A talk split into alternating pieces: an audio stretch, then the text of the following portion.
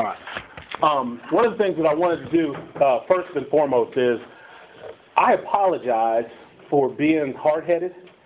It has taken me eight weeks to actually figure out how to study for this class, and that's a pain. So I, I, I apologize to you guys. I've been learning. I've been learning Genesis just like you have.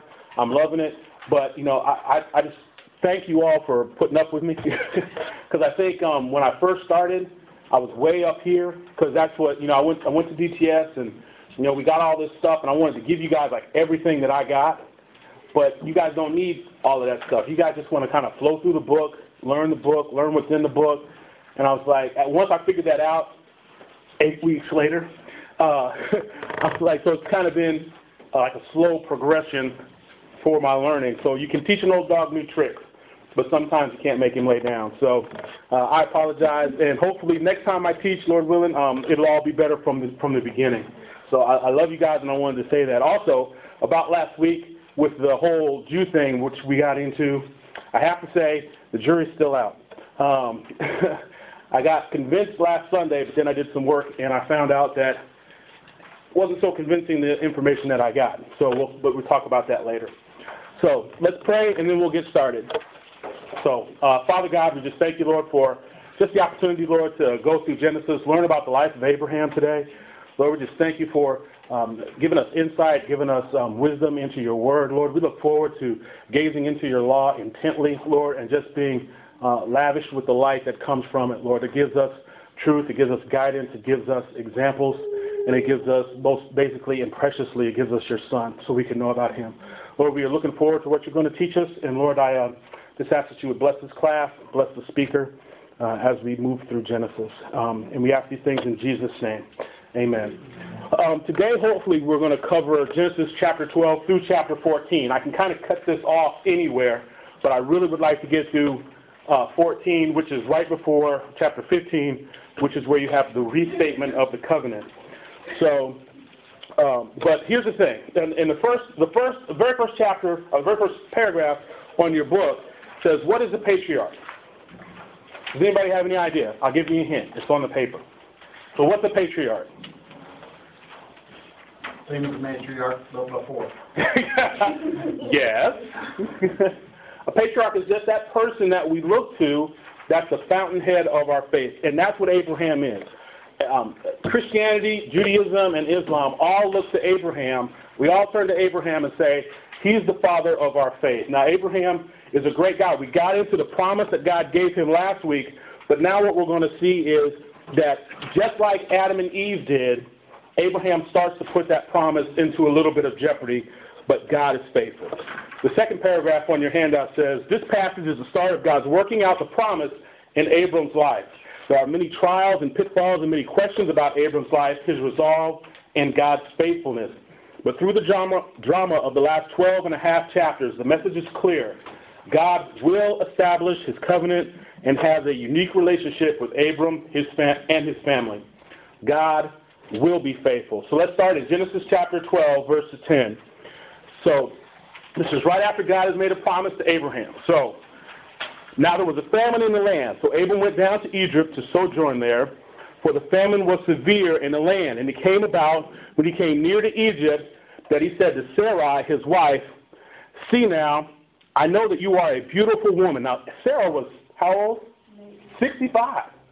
She was 65-ish around there. She was not young by today's standard, but she was still a beautiful woman. So it must have been something about that, that time period where they lived, maybe living in the desert.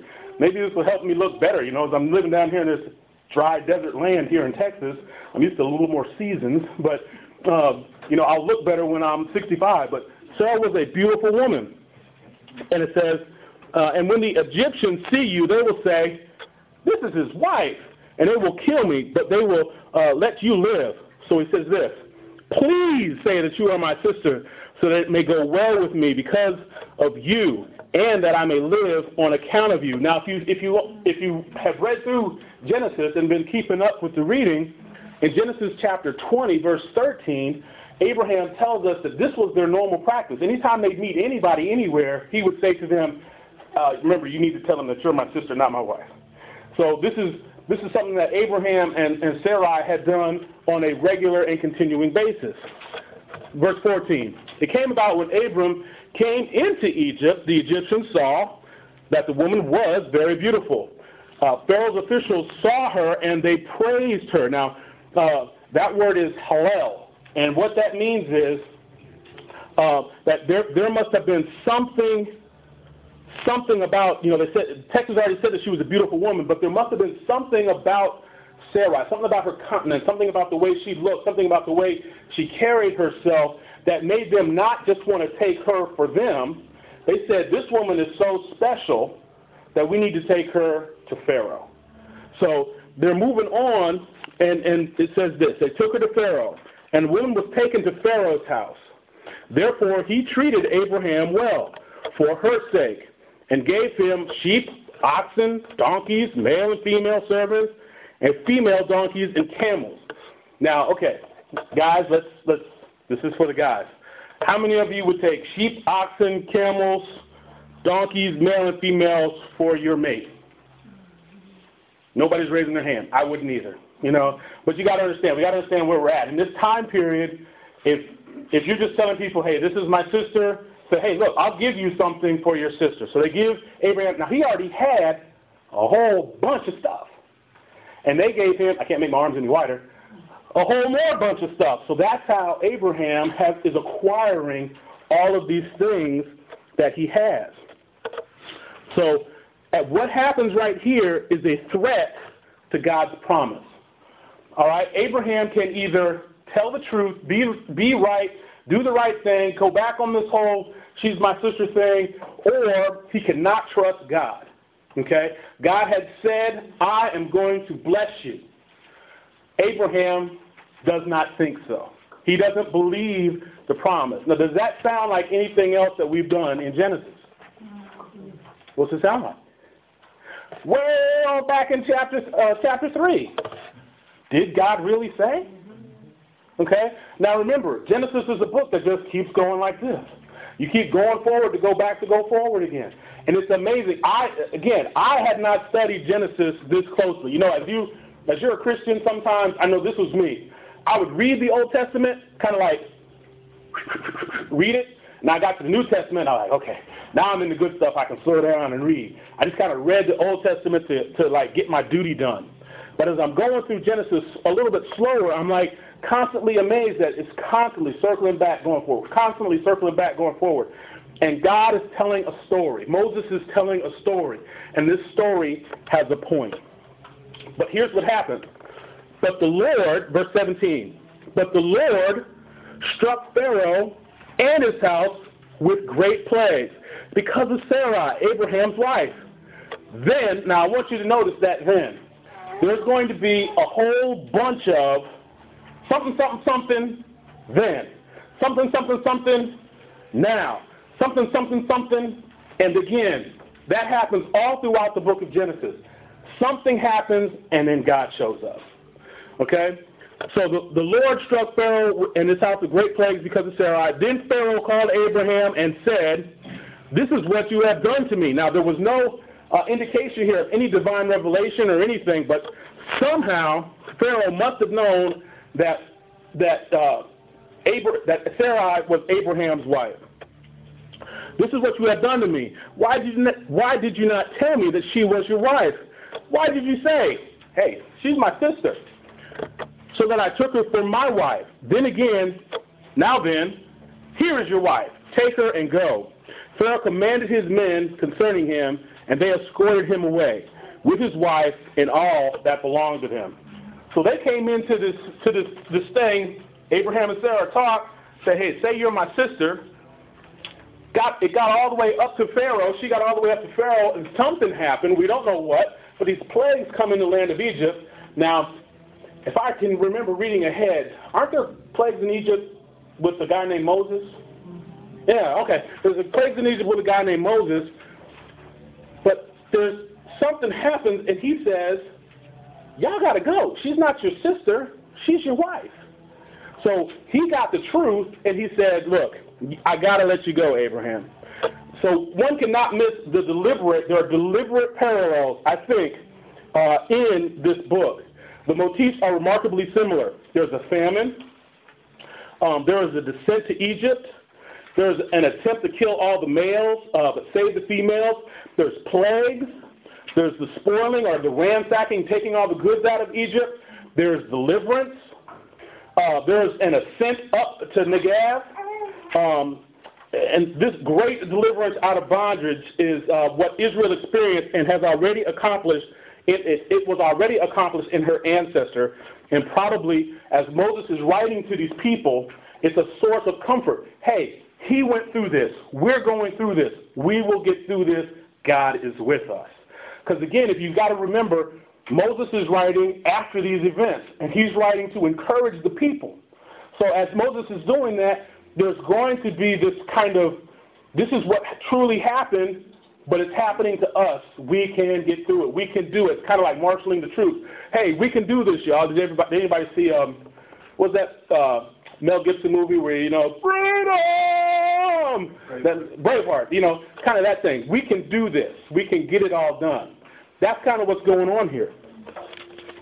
So, as you turn to chapter 13, moving on through, it says this. Chapter 13, or actually, excuse me.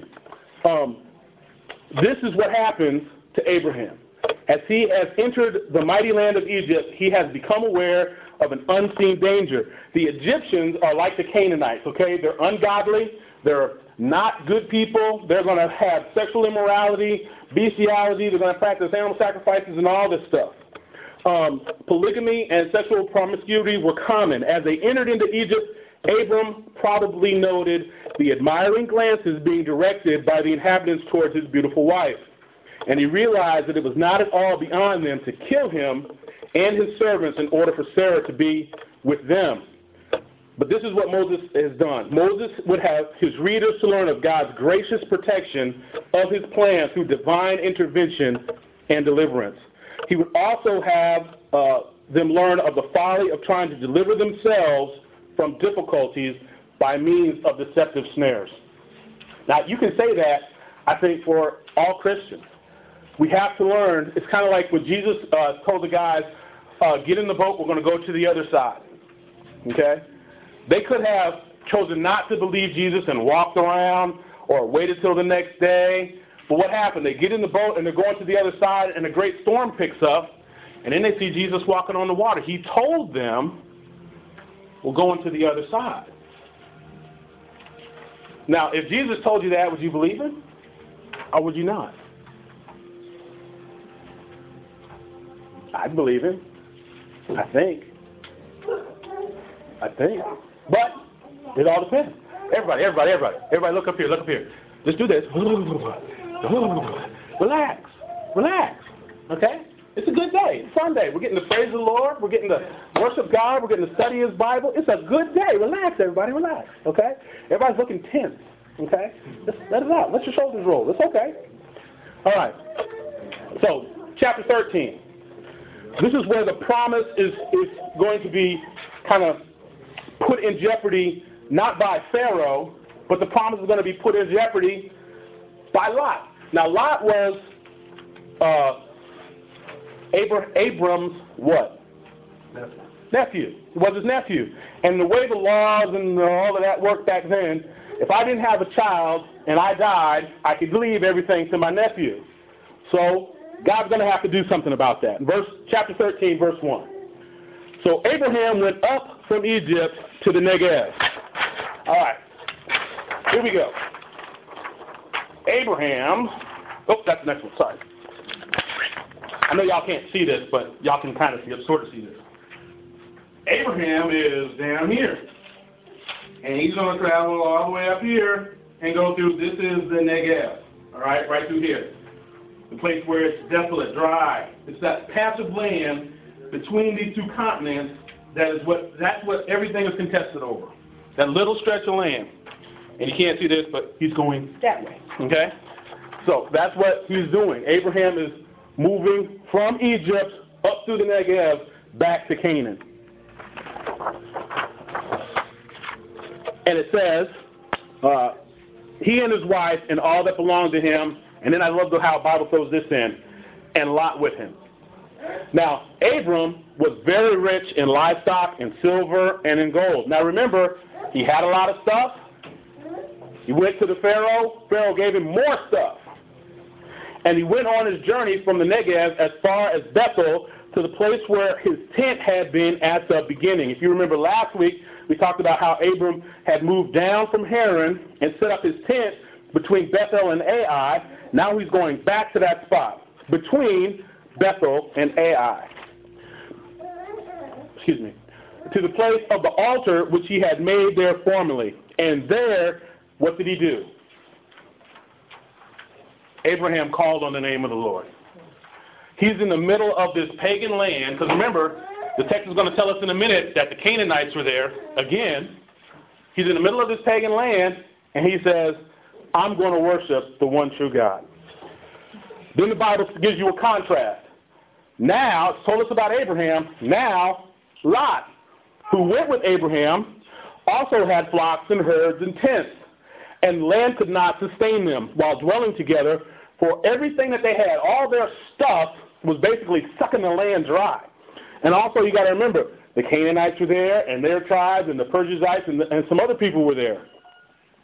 And yes, and um, and so this, and there was strife between the herdsmen of Abraham's livestock and the herdsmen of Lot's livestock. Now the Canaanite and the Perizzite and the Perizzite were dwelling in the land. So you've got these people dwelling there. Abraham comes back, and I have no idea how many people it has, but we're going to talk about that in a, in a minute. But you've got Abraham's people, Lot's people, two groups of people, two main groups of people, all trying to live in this little patch of land with cattle and all of this stuff. So what's God going to do? Verse 8. So Abraham said to Lot, Please let there be no strife between you and me, nor between my herdsmen and your herdsmen, for we are brothers. Again, that word in the Hebrew could just it could just mean we're, we're like we're, we're family, basically. Is is not the whole land before you? Please separate from me. If to the left, then I will go to the right. Or if to the right, then I will go to the left. Lot lifted up his eyes. Now pay attention to that phrase. Lot lifted up his eyes, and what did he see? And he saw all the valley of the Jordan. And it was well watered everywhere. It was before the Lord had destroyed Sodom and Gomorrah. It was like the garden of the Lord, which is what? Egypt. Egypt and Eden. Okay? It was like Eden.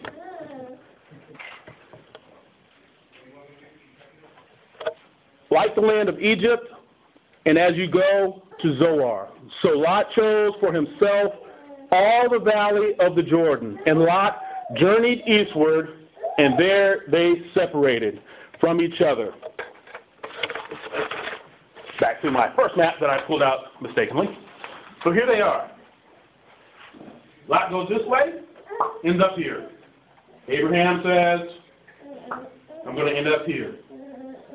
So that's all they're doing. They're saying we're going to separate. All right? So they separated. These were people who said, I got one way to go, you got one, another way to go. But let me ask a question. Was Lot thinking godly or was Lot thinking in his human flesh? In his human flesh and we're going to find out.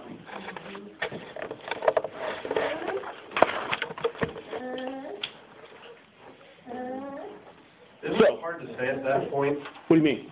How Lot's thinking?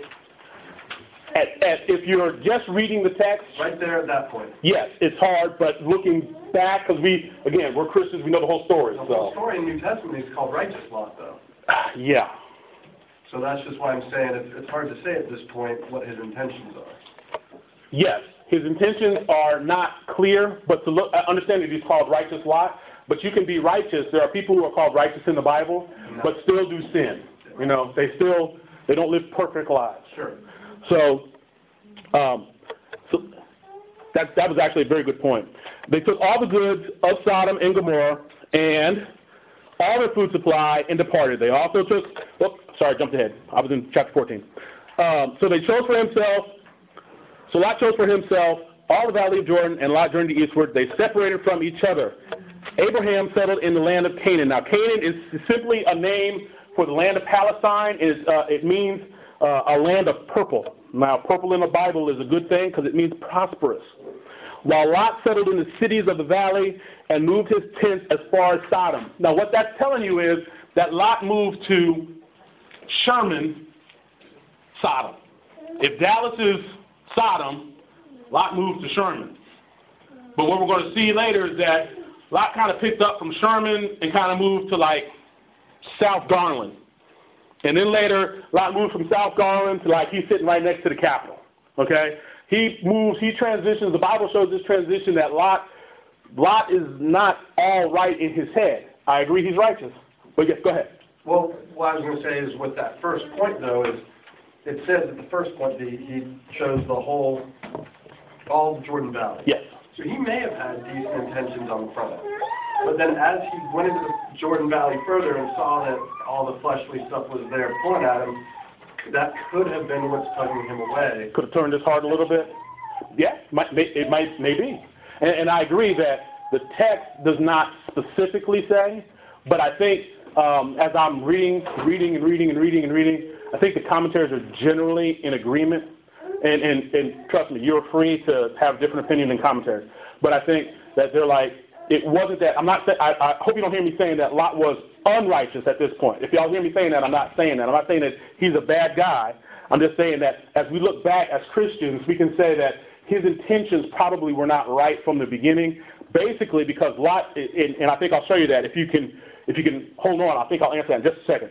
Um, Abraham settled in the land of Canaan, while Lot settled in the city of the valleys. Now the men of Sodom were wicked exceedingly and sinners against the Lord. Now verse 14, the Lord said to Abraham, or Abram, after Lot had separated from him, now lift up your eyes. So first, Abraham had told Lot, lift up your eyes.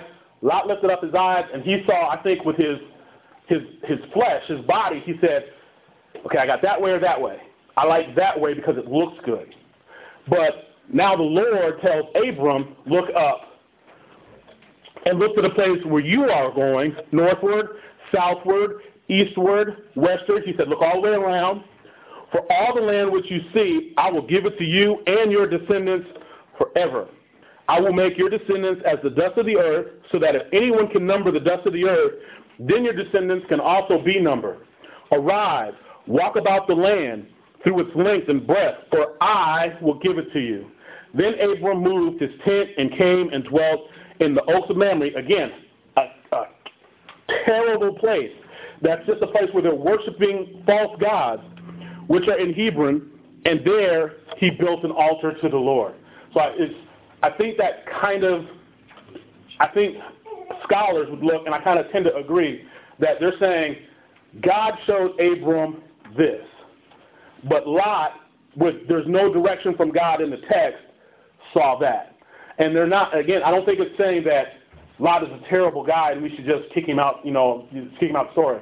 But it is saying that Abram had an intention, and I, I, I think what the point of this is, is that there is a challenge to the promise.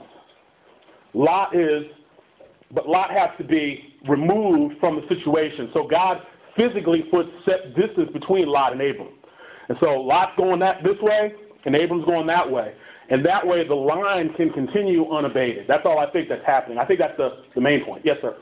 Know, I was just going to say a couple, to me, a couple different ways to look at it is we understand that Lot is the nephew, Mhm. right? Abram is the uncle. Mhm. So from my perspective, Lot, whether he's righteous at this point or not, we may not know. But Abram being the uncle, to me, he should have been the one deciding where Lot would go, rather than he left it up to Lot to decide. Right. Now, someone may say, well, that's not exercising, you know, he's not domineering over Lot, so therefore it's a good thing. But then on the other end, you could say, well, Abram's not being decisive, he's allowing Lot to pick. Or, look at it. or, or somebody could say that Abraham trusted God so much that it didn't matter what Lot had picked. God was, uh, you know, I personally I lean on the fact that God kind of influenced Lot's decision, but the text doesn't say. Right, that's what I see, I see it as a balance. You can say, well, he's not a domineering, you know, like telling everybody what to do, he's allowing them to pick. Right. But trusting in God's providence. Right. There you go. There you go. There you go. There you go. Yes. So, so it just comes down to God's sovereignty, and it comes down to the purpose that God has for both of them. Because of the end result, God's will is gonna come to pass. Right. I, I, that's very good. I think this, the, the main point is, I think as you read the book of Genesis, the main point is, for the whole book, God is in control. Because everything that happens in the book of Genesis, you've got those four events up to chapter 11, and then you got four main people from 12 to, 12 to 50. What you see is God knows what's going to happen, God determines what's going to happen, God decrees what's going to happen, and it happens. God is the one who says this, and that comes to pass. You see what I'm saying? it, it is not a matter of it, you, Moses did not write Genesis kind of like, let's see what God's going to do, y'all. Moses wrote Genesis, this is what God did. And it's going to help the, the Israelites come out of Egypt. It is a story that God is, is sovereign and it's going to help his people move on. I think that is the point of Genesis. As, as, I, as I read Genesis over and over again, I'm just seeing everywhere, God did it.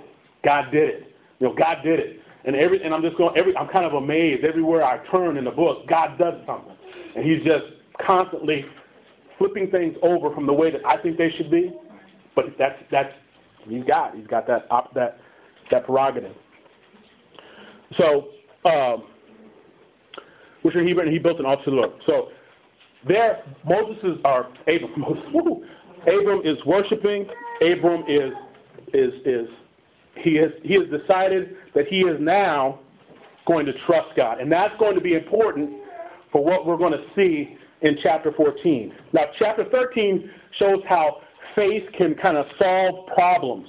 One might say that generosity is a sign of faith in God's promise, for faith does not selfishly seek its own desires, but is generous, mag- magnanimous, and self denying.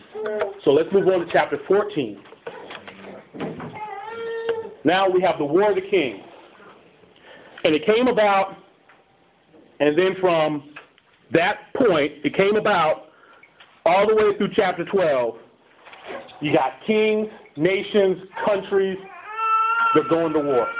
Okay? And you've got four kings against five kings. And it does not look like the four kings will win. Down in verse 13 when the fugitive came and told Abram the Hebrew, now uh, we had there was some issue. I think some people weren't clear when I said that that word, what the etymology of that word is, and the, in the history of that word. But I think here is the first time we see the word Hebrew ascribed to Abraham and uh, Abram, and it's again, it's just it's just a I think it's just a word. It comes from Eber, and, and it's, that's that's yeah, I think Josh, I think you, I think you guys looked it up on your phone or something. And you kind of confirmed. Carlos, yeah. Yeah. So uh, I, I didn't want to cause any scuttlebutt, any trouble, but There was no scuttlebutt. I'm, I'm glad that it all worked out. If you guys had looked it up and it said that Hebrew came from a whole different word, would have been problems, and I probably wouldn't probably wouldn't be here right now. So thank you guys for working with me. uh, now he was living by the oath of Mamre. Again, that's a pagan place. The Amorite, brother of Eshcol, the brother of Aner, and these were allies of Abram. Abram was in covenant with these people. It's just a man's covenant. He says, look, okay, we got to work together. When um, I'm sorry, we're in 14. 14 verse 13. Moving on, we're in verse 14 now. When Abram heard that his relative had been taken captive. Now, Lot gets captured. Lot's got a lot of stuff. Lot gets captured. Um, he led he led out his trained men, born in the house, 318, and they went in pursuit as far as Dan. He divided his forces against them by night, he and his servants, and defeated them and pursued them as far as Hobah, which is north of Damascus. He brought back all the goods and also brought back his relative Lot with his possessions and also the women and the people. I, again, in the first the first part we read at the end of chapter 12, Abram says, ah, I don't really know if I trust you, God. I'm going to kind of finagle this a little bit and change some things up. God brings him out of it. But then we get to this section, and a- Abram has said, or God has said, Abram, I'm going to give you this land. I'm going to bless you. This, this promise that I've given you is going to come true. So I think Abram, somewhere in here, has a change of heart. Abram has switched. He has said, you know what? God, if you go this way, I'm going to go this way. God, if you go that way, I'm going to go that way. Abram says, I am going to walk with God. And so Abram has, has walked with God. He has, a lesser force has defeated this greater force. And Abram goes back, gets his, his family member back, and not only gets his family member back, he gets all of his stuff back, and he brings it back. That, that just is amazing to me, that Abraham, Abram was able to do this, outman, outgunned, but he chased him away and got Lot back. Then God says this. Then after his return from the defeat of Chedorlaomer, I had to look that word up, the kings who were with him, the king of Sodom went out to meet him in the valley of Shaveh. That is the king's valley. And Melchizedek, king of Salem, brought out bread and wine. Now he was a priest of the Most High God. Now I had, I had a little something. That word there is El Elyon. Where did it go? Could somebody look on those papers and see if at the very back it should be one piece of paper? It should have black and purple letters. No, No? no go. No go? Somebody else got the notes. Somebody else has got it. No. Ah, there we go. Thank you, sir. El Elyon. Great word, great title, great name for God. The, up here is El, and remember, you're going to read Hebrew this way. El Elyon. When you guys see that, when you see Most High God, you can get happy. Now, it's, it's, it is unfortunate that uh, some of the prosperity teachers have taken that as like a title for themselves. I've actually heard a guy call himself El Elyon. That's, that's crazy to me. But, guys, it's, it's God Most High or Most High God. God is not huddled underneath the throne, okay? God, when, when, when Isaiah saw God, he, he wasn't cowered underneath the throne. Where was he? He was on top of the throne. And not only was he on top of the throne, everything was worshiping him. The angels were worshiping him. Everything. God is God, and we cannot compare to him.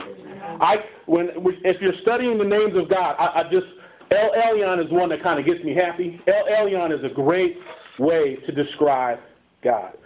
Um, he is God Most High. He is He is the King. He is uh, He is it in common vernacular. So, and Melchizedek went out and brought bread and wine, and now he's a priest of the Most High God. And this is what Mel- Melchizedek said. He blessed him and said, Blessed be Abram of God Most High, possessor of heaven and earth, and blessed be God Most High, who has delivered your enemies into your hands. And Abraham, it doesn't say Abraham, it says he, which is Abraham, gave him a tenth. The king of Sodom said to Abram, now it's interesting. All of a sudden we're talking about Melchizedek and then just boom, the king of Sodom pops up. The king of Sodom said to Abraham, Give the people to me and take the goods for yourself. Abraham said, Abraham said back to this guy, uh, I have sworn to the Lord, that's Yahweh, God Most High, El Elyon, possessor or creator of heaven and earth, that I will not take a thread or a sandal thong or anything that is yours, for fear you would say, I have made Abram rich. Abraham said, the, the, the king comes and said, uh, you know, Abram, I, I can do some something for you. And he said, not going to have it. I promise the Lord, I'm not taking a thing from you. Because it's not you that made me rich. It was who? El Elyon. It was Yahweh. It was the Lord Most High. And then he said this, I will take nothing except what the young men have eaten and the share of the men who went with me, Aner, Eshcol, and Mamre, and, and uh, let them take their share. So that's the introduction to Abram. But if you turn to the Epistle of Hebrews for me, chapter 7. it talks about this guy, Melchizedek, quite often. Chapter 7 of Hebrews. Now, what happens is in Hebrews, you get Melchizedek mentioned nine times. He's in chapter 5, verse 6, chapter 5, verse 10, and chapter 6, verse 20, and then he is all through chapter 7. Just to give y'all a little background on Melchizedek, because you don't see him, you don't see where he comes from in the Old Testament, we're going to read through chapter 7 of Hebrews and see where, who is this guy.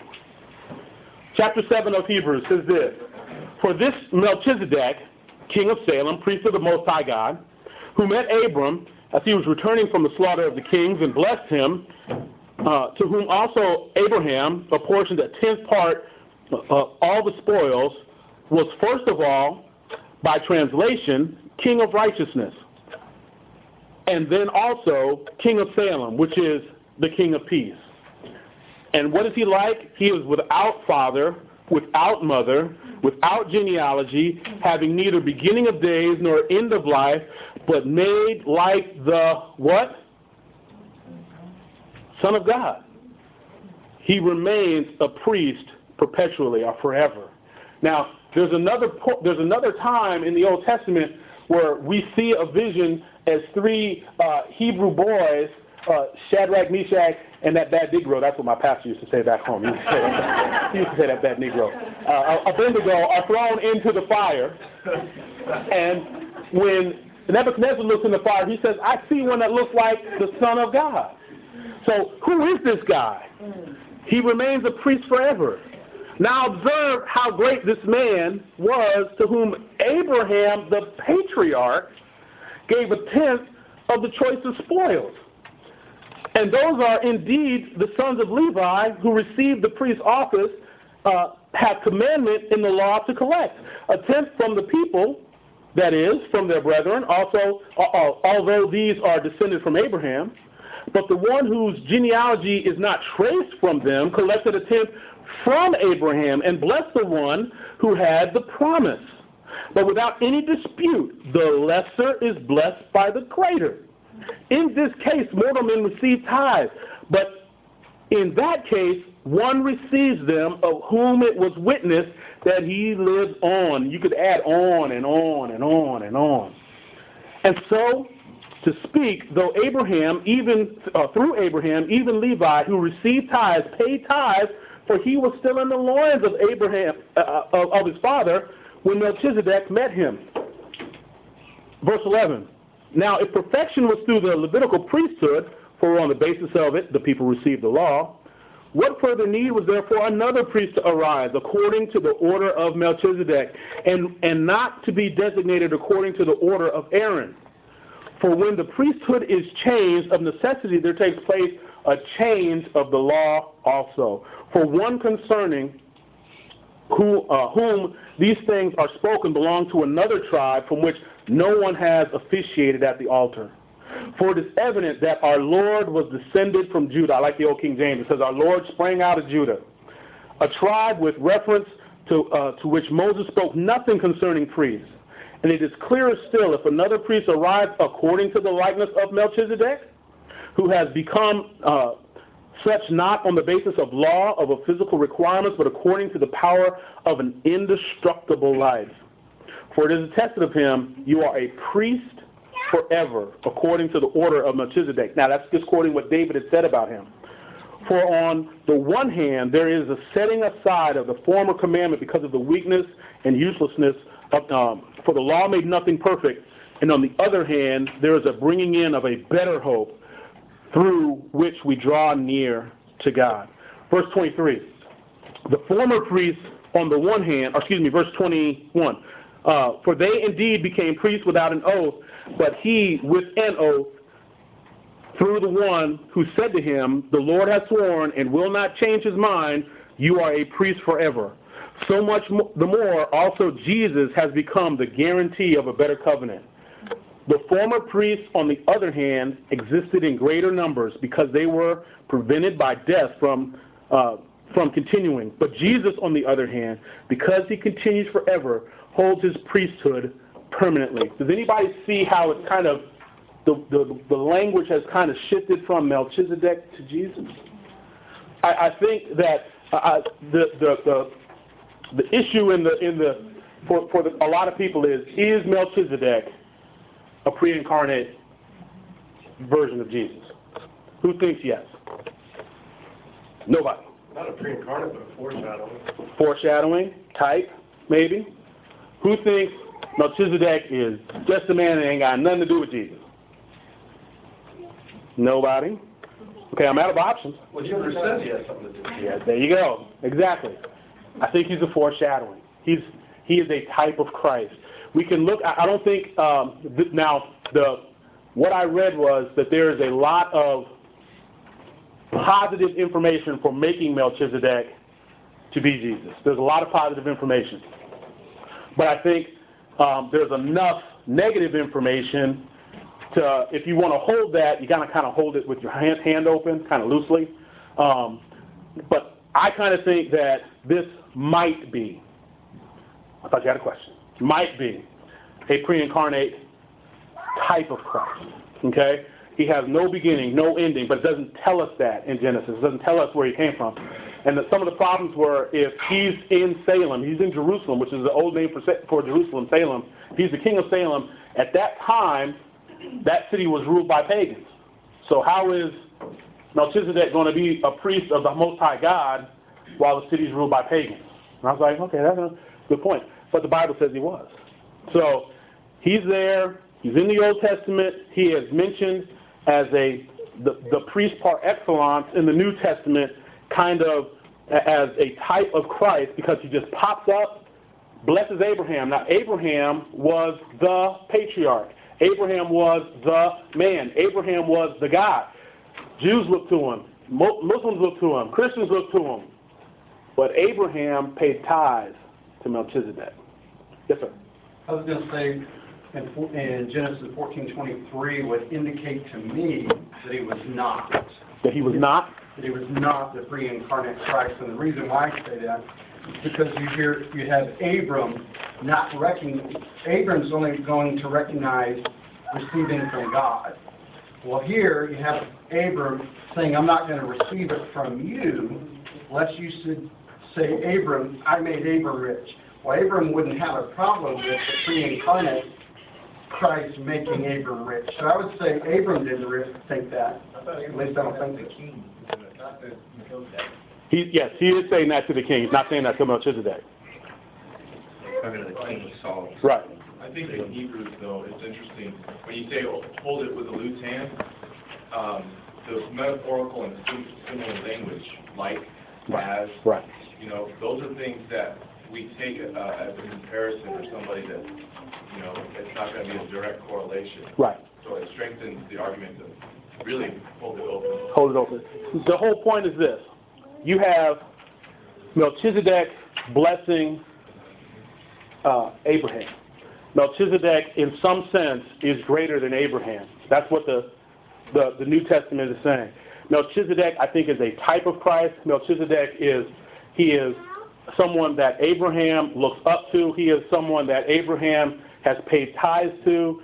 And it is simply uh, the matter that there is somebody better than Abraham coming. Yes, ma'am. So you have the attributes. Not, not in fullness, but just what, What do you mean? because if he's Christ-like, Christ-like, yes? so there has to be some kind of characteristic. Yes, and that's and that's that's the parallel that the author of Hebrews is bringing out. Yeah. He's saying, yeah, yeah, he's like this, he's like that, he's like this, he's like that, but I don't think he's saying this is He Jesus. is that. Yeah, I don't think he's saying this is that. Yes, ma'am. When I read through this before, and Carl and I were discussing it, I guess what made me believe or think, and of course, yeah, like you're saying, we should hold it loosely, but what convinced me to think that he was the incarnate Christ was when it talks about there was no genealogy, no trace of him, and then the order of, uh, That's a strong indication that who is this cat? You know? Yeah, yeah. but that doesn't mean, that from what I've taught, that he has no genealogy. It means that he's not from the order of priests, but he does have a. a He does have a father. gene. Yeah, I That's where the genealogies come in, is when you're given annotations to right. See, I, I see your point, and I see their point. And that's, that's what, that's what's driving me nuts about this part of Genesis. Because there's, there's a lot of, again, there's a, there's a mountain of arguments over here and a mountain of arguments over there. And I just think the, the best way to, to understand this is that he is a type of Christ. He is a pre, prefigurement uh, of who Jesus Christ is. I don't think that Melchizedek that talked to Abraham was Jesus Christ. I don't. I just think that's kind of kind of shaky to say. But I think that if you want to look at what the New Testament says about Melchizedek and how he he compares to Jesus Christ, the New Testament is just saying there are things about Melchizedek, there are things about Christ, there are things about Melchizedek that kind of kind of point to Christ and line up with Christ, and that's great. But one even greater than Melchizedek is coming. Yes, sir. I just wanted to tell everybody, um, if you go to the Gospel Coalition, uh, there's a teaching on there by D.A. Carson Hmm. on Melchizedek.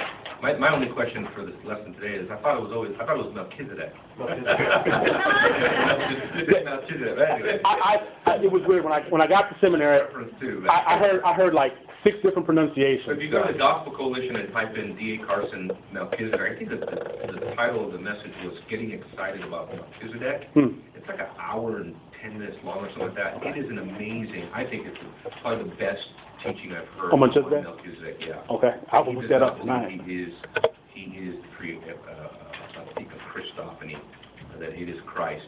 Say that again? Christoph? He- doesn't believe he it's does not believe, Christophany. okay. No, he does not. no. Yes, and then yes. Well, this is, this is separate from Melchizedek.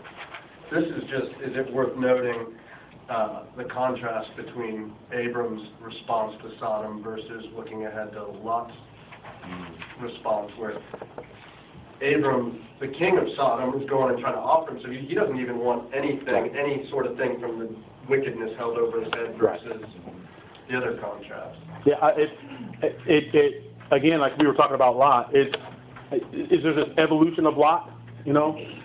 Probably, and, and he kind of spirals down. But, you know, Abram's not having any of it. And it's funny that Abraham even bargains for, you know, hey, can you find ten, five, you know, hey, Lord, what can you find here?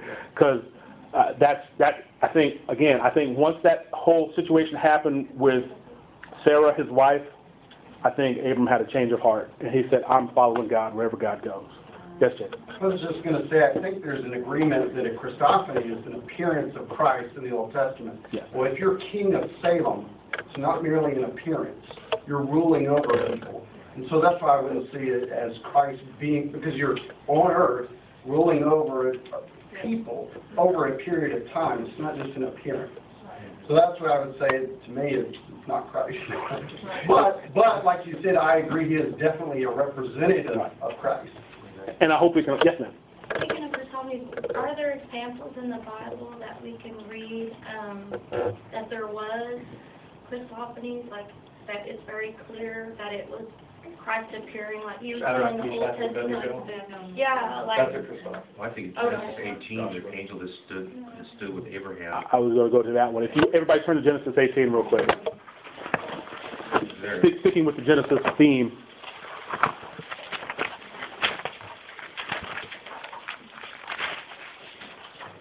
There it says that Yahweh from earth called down fire Fire from from heaven. Heaven. That's in 1924. Um, yeah.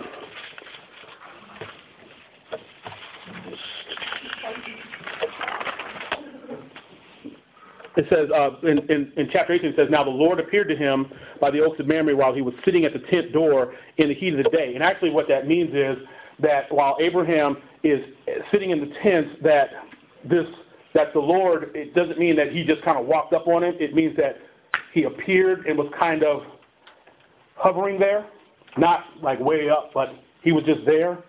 And and he lifted up his eyes and looked, behold, three men were standing opposite him.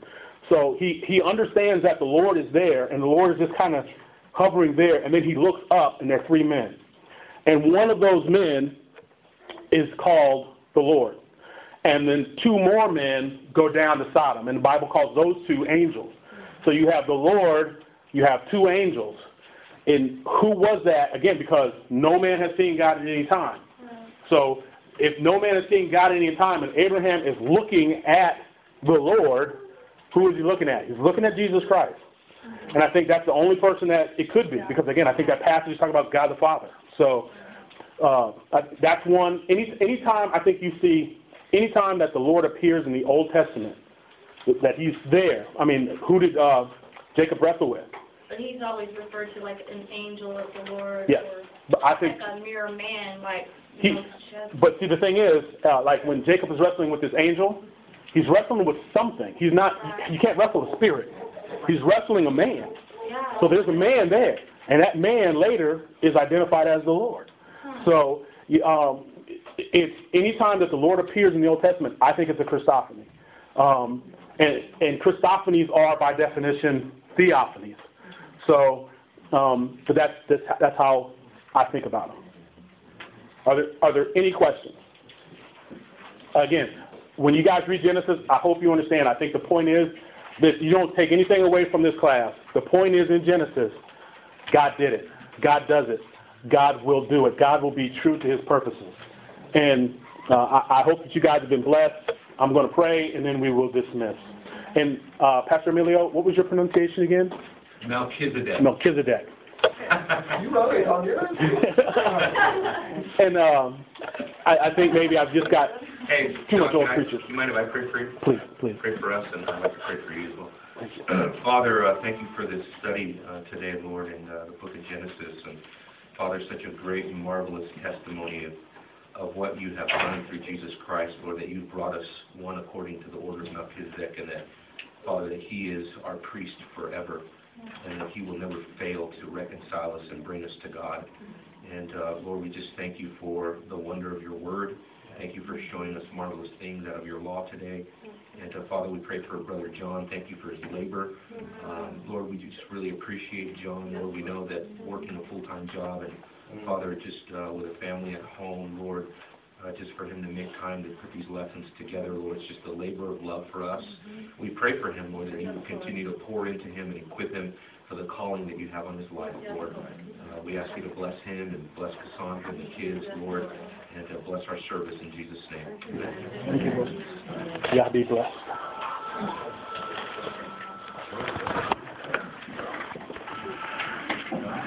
Hello.